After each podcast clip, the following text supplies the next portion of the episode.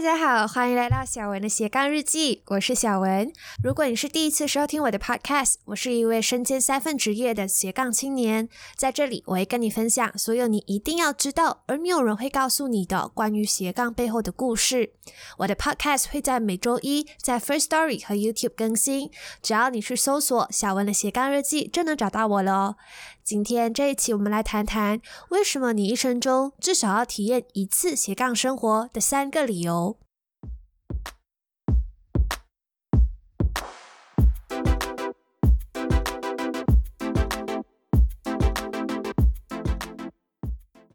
可能有的听众会觉得很奇怪，斜杠生活听起来那么忙，为什么还是有那么多人奋不顾身的投入？每个月为了赚多那一点点的钱，真的值得你牺牲那些宝贵的休息时间吗？如果你有这样的想法，那听完这一期 podcast 将会改变你对于斜杠的看法。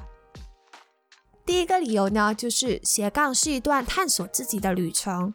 我经常都会听到身边的朋友说自己很迷茫，不知道未来要做什么。毕业后就随便找了一份工作，即使工作不开心也不享受，但还是为了工作而工作，因为这是社会规定的嘛，是父母要求的，是理所应当要走的道路。因为缺乏了这种自主思考啊，所以他们跟着别人计划，从来都没有去问过自己的意愿。很有可能呢，他们是害怕自己会做错选择，或者是不想要为自己的选择负责任，所以就想说，嗯，听从他人建议好了。这样如果做错选择的话，至少还能扮演一下可怜的受害者，把责任推给别人嘛。但是啊，我想要告诉你的是，生活是你自己的。无论是你自己选的，还是别人建议的，最后需要承受结果的人都是你。你可以花一个一分钟时间去想一下，你真的甘愿就这样不明不白的努力，然后随波逐流的过活吗？如果今天是你活着的最后一天，你会后悔没有做什么事情？拿我自己的经验来说好了，其实斜杠的生活啊，并不是我一早就规划出来的。它从来呢就不是我的目的。我在大学的时候并没有规划说，嗯，我要在几年的时候要找到多少份工作，开启这个副业那个副业这样子，而是在大学毕业后呢，我就允许自己有一段时间去做自我探索，发掘其他可能性。这其实呢是需要很大勇气的，因为大家都很害怕，只要自己停下脚步就会落后他人了嘛。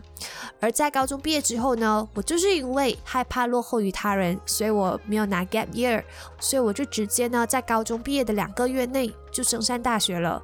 而那时候呢，我其他朋友啊，他们升上大学跟毕业的啊时间差距呢，大概有九个月。所以在这九个月内呢，他们就会去啊背包旅行啊，然后去体验一下打工的生活啊等等的。而正当他们去做这些啊社会的体验的时候呢，我就早早已经开启了大学生涯。其实这一点是让我有一点后悔的。所以我就决定在大学毕业后呢，就要弥补一下自己，给自己一个探索的机会。因为之前我就说过，在实习之后，我就知道我自己是不喜欢长期待在办公室内画图，然后一辈子当一个忙碌的建筑师。而我也知道，如果马上去投履历，然后转身就投入职场，那要再从这个职场当中退出啊，去探索自己的代价呢是很高很高的。到时候啊，我一定不会舍得放下一切，尤其是在这个竞争力这么大的社会，只要你离开职场一年，你就很容易被这些新的毕业生取代了。这也是为什么我在大学毕业之后没有马上去面试找工作原因。相反的，我什么都去尝试，我去参加了好几个课程，然后认识了好多好多朋友，然后我也参与过各种各样的行业，比如销售啊，然后我有去接一些平面设计的专案，同时我也去当过一个家教老师，差一点还能去到这个纽西兰打工度假呢。那最后呢，我就找到了这个目前我正在从事的这份工作，这份工作算是我第一次。重视为啊别人打工，就成为别人的员工，也是我很喜欢却跟我大学本科完全扯不上关系的工作。那我现在想回去呢，如果当初我没有去提起勇气，然后去做自我探索的话，很有可能现在我就做这一个我压根都不喜欢的工作了。所以呢，我知道你们当中有很多都已经进入职场了。那如果叫你特地辞职，为了探索自己，难度是很高的嘛？这个想法说给别人听，他们应该都会叫你疯子吧？但是啊，别忘了，工作啊，并不是你生命的全部。一天啊，有二十四个小时，我们只有三分之一的时间是需要工作而已。扣除掉这个三分之一用来充足的睡眠，你还能控制剩下的三分之一。所以不要小看这空出来的八个小时，加上周末啊，一个星期其实你有大概八十八个小时是不需要工作的。八十八个小时是很多哎，不多吗？可以做太多东西了。那如果每个星期，即使你只用三十个小时来探索自己工作以外兴趣，就成为一个斜杠青年啊，都已经非常足够了。可能听到这里，你会觉得我工作都很累了，为什么还要拿休息的时间来做无谓的探索啊？太麻烦了。但你要知道的是啊，很少人能够幸运的找到自己热爱的职业。多数的情况下呢，都是迫于生计，想要有一份收入而去工作的。那长期下来，如果你只做那件不大喜欢的事情，每天都在为工作琐事啊、办公室人际烦恼，你觉得这样的生活是你想要的吗？很自然，你会越来越不开心，甚至啊会感觉有点迷茫，不满意现状，而又不知道是哪里出现了问题。所以，如果你有这样的感受，那我非常强烈推荐你现在就开始你的斜杠生活，你会发现。现啊，自己原来是有那么多个面向的。在你经营斜杠的时候呢，为的不是符合别人的期待，而是跟着自己的心意。你想要做什么就做什么，也不需要去迎合任何人。当你有更多这种自我对话的时候啊，自然就能够与自己啊更和平的相处，也更加了解自己了。所以说，斜杠生活啊，是一段很好的自我探索旅程。第二个理由啊，就是斜杠是你的职业跳板。很多人都不大喜欢自己的工作，主要都是因为那些工作啊都非常有重复性，尤其是当你本身的热忱跟这份工作完全无关，这些重复性啊就会让你更加的厌烦。这时候你肯定不想要一辈子都待在同一个岗位上的嘛，那就可以用这个斜杠来当做你的职业跳板。那很多人可能会好奇，什么是职业跳板呢？职业跳板啊，指的就是那些能够让你在短时间之内快速累积多样技能的工作。打个比方说好了，当你是公司里的一个小职员的时候，你每天能接触到的就只是公司的其中一个业务而已，很少有机会去了解到整个公司的商业模式是怎样的。可是呢，当你开始自己的副业，就算是一个艺人公司了，这时候你就一定要亲自去处理所有的事情，然后一人分饰各种各样的角色。可能比如说你做自媒体的话，就需要去知道怎么去规划整个商业模式，还有要学会一些啊基本的技能，比如说写作、剪辑影片、网络行销、对接客户等等。所以你看啊，在职场中呢，你所学不到的东西，在斜杠生活都能帮你实现。而你在学习和经营这一切的当下呢，本质上就是为了自己。自主的去学，没有人可以约束你，或是命令你。在这种自动自发状态下呢，其实你更能学习到更多，进步更快的哦。那这些你所额外去学习的这些啊各种各样的技能，对你来说有什么帮助呢？他们啊其实就像是你的旁身武器。你可以想象有一天，万一你想要跳槽，或者是你想要转换领域的话，那这些武器啊，就这些你已经早已经配好的技能呢，它就可以作为一个啊筹码，就是可能你去到新的领域的时候，你不需要从零开始，你可以把这些技能呢当做一个筹码，跟你的新公司谈判薪。水啊，或者是啊资历等等的，因为当你去到一个全新的领域的时候，通常情况下你都需要从最底层、最底层做起嘛。然后这样子的时候呢，你的转换领域那个成本就太高了。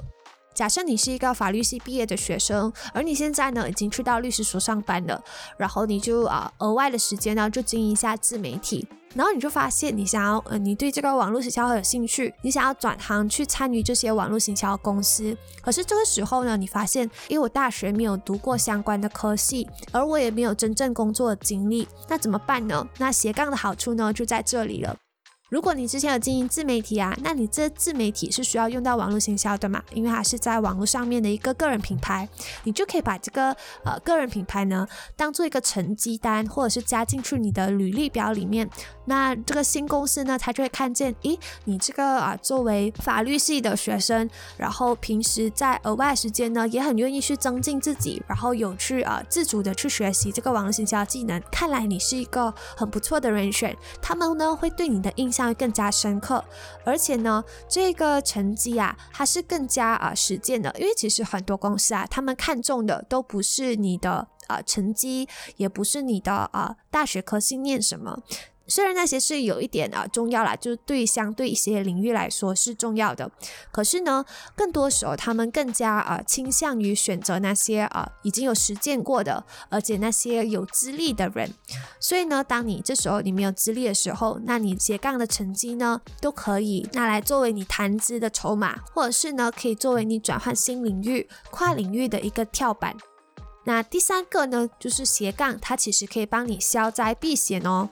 其实啊，当这个新冠疫情来袭的时候呢，我一直都觉得它是一个很好的机会。我们先不说居家防疫期间，大家都有更多时间可以待在家里跟自己好好相处，而是啊，在这种百年难得一见的危机出现啊，才能真正的激活我们的潜能。在以往的日子呢，我们都是很平安的，除了每隔几年啊就有一个金融风暴之外呢，大家工作啊都是相对安稳的。比如说旅游业啊、航空业啊，都算是一个热门的行业。基本上都有很多人愿意去投入，但是呢，一受到疫情的冲击，这些行业啊，倒闭的倒闭，破产的破产。一开始可能大家觉得还可以撑得下去，想着啊等过不久疫情就会康复了，就可以回归了。可是渐渐的啊，疫情退去了又重来，这时候硬撑已经不是一个办法了嘛。我们就可以见证到，有一些公司它也开始斜杠了，尤其是航空公司，在疫情之间啊，他们真的是受创很严重，飞机都无法起飞嘛。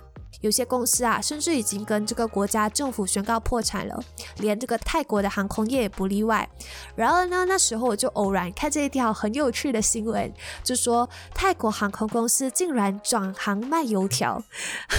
而且这个油条卖的还挺不错的哦。那在泰国呢，炸油条其实就叫做 batongo。因为那些空姐啊、空少还有飞行师都暂时失业了嘛，都没有航班了，所以他们就一队人在街边开始摆摊卖油条。没想到啊，受到人们的欢迎。一方面呢，是油条是真的很好吃啦，因为一般上泰国人都喜欢拿油条配上这个炼乳或者是 custard 这样一起吃。可是呢，太行他们就特别制作了这个紫薯蘸酱。因为紫色呢是太行的 logo 颜色嘛，整个就是一个很创新的概念。那另一方面呢，也有可能是人民呃是爱国心切的，所以他们就有一个想要拯救国航的心态。但是呢，不管怎样，这个方法真的奏效了。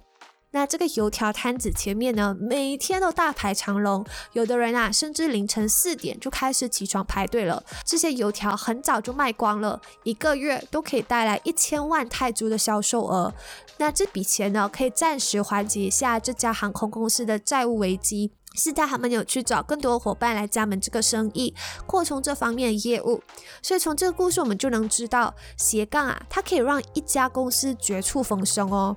我们人也一样，不管你是在为别人打工，或者是自己有生意，两者都是有一定的风险的嘛。尤其是当一些黑天鹅事件的发生，很多都是无法预料的。你的老板啊，可以随时炒掉你，你的生意也有可能会经济困难。所以，如果平时缺少准备，那这些突然降临的危机都会让你前功尽弃，让你好不容易经营了那么久的事业就毁了。这是其中一个情景，就是大多数人都会面对的。可是呢，如果这时你是一个斜杠青年，在平时业余的时候，你也会衍生自己的兴趣，经营其他的小生意或者是自媒体，这就是一个分散风险最好的方式。这个啊，其实也叫做杠铃策略。一端呢是你安全保命的工作，每个月都有稳定的收入；另一端呢，则是你的斜杠生活，高风险，但是呢，也偶尔会有高回报。所以只要面临呃需要风险管控的状况，杠铃策略都是最好的选择。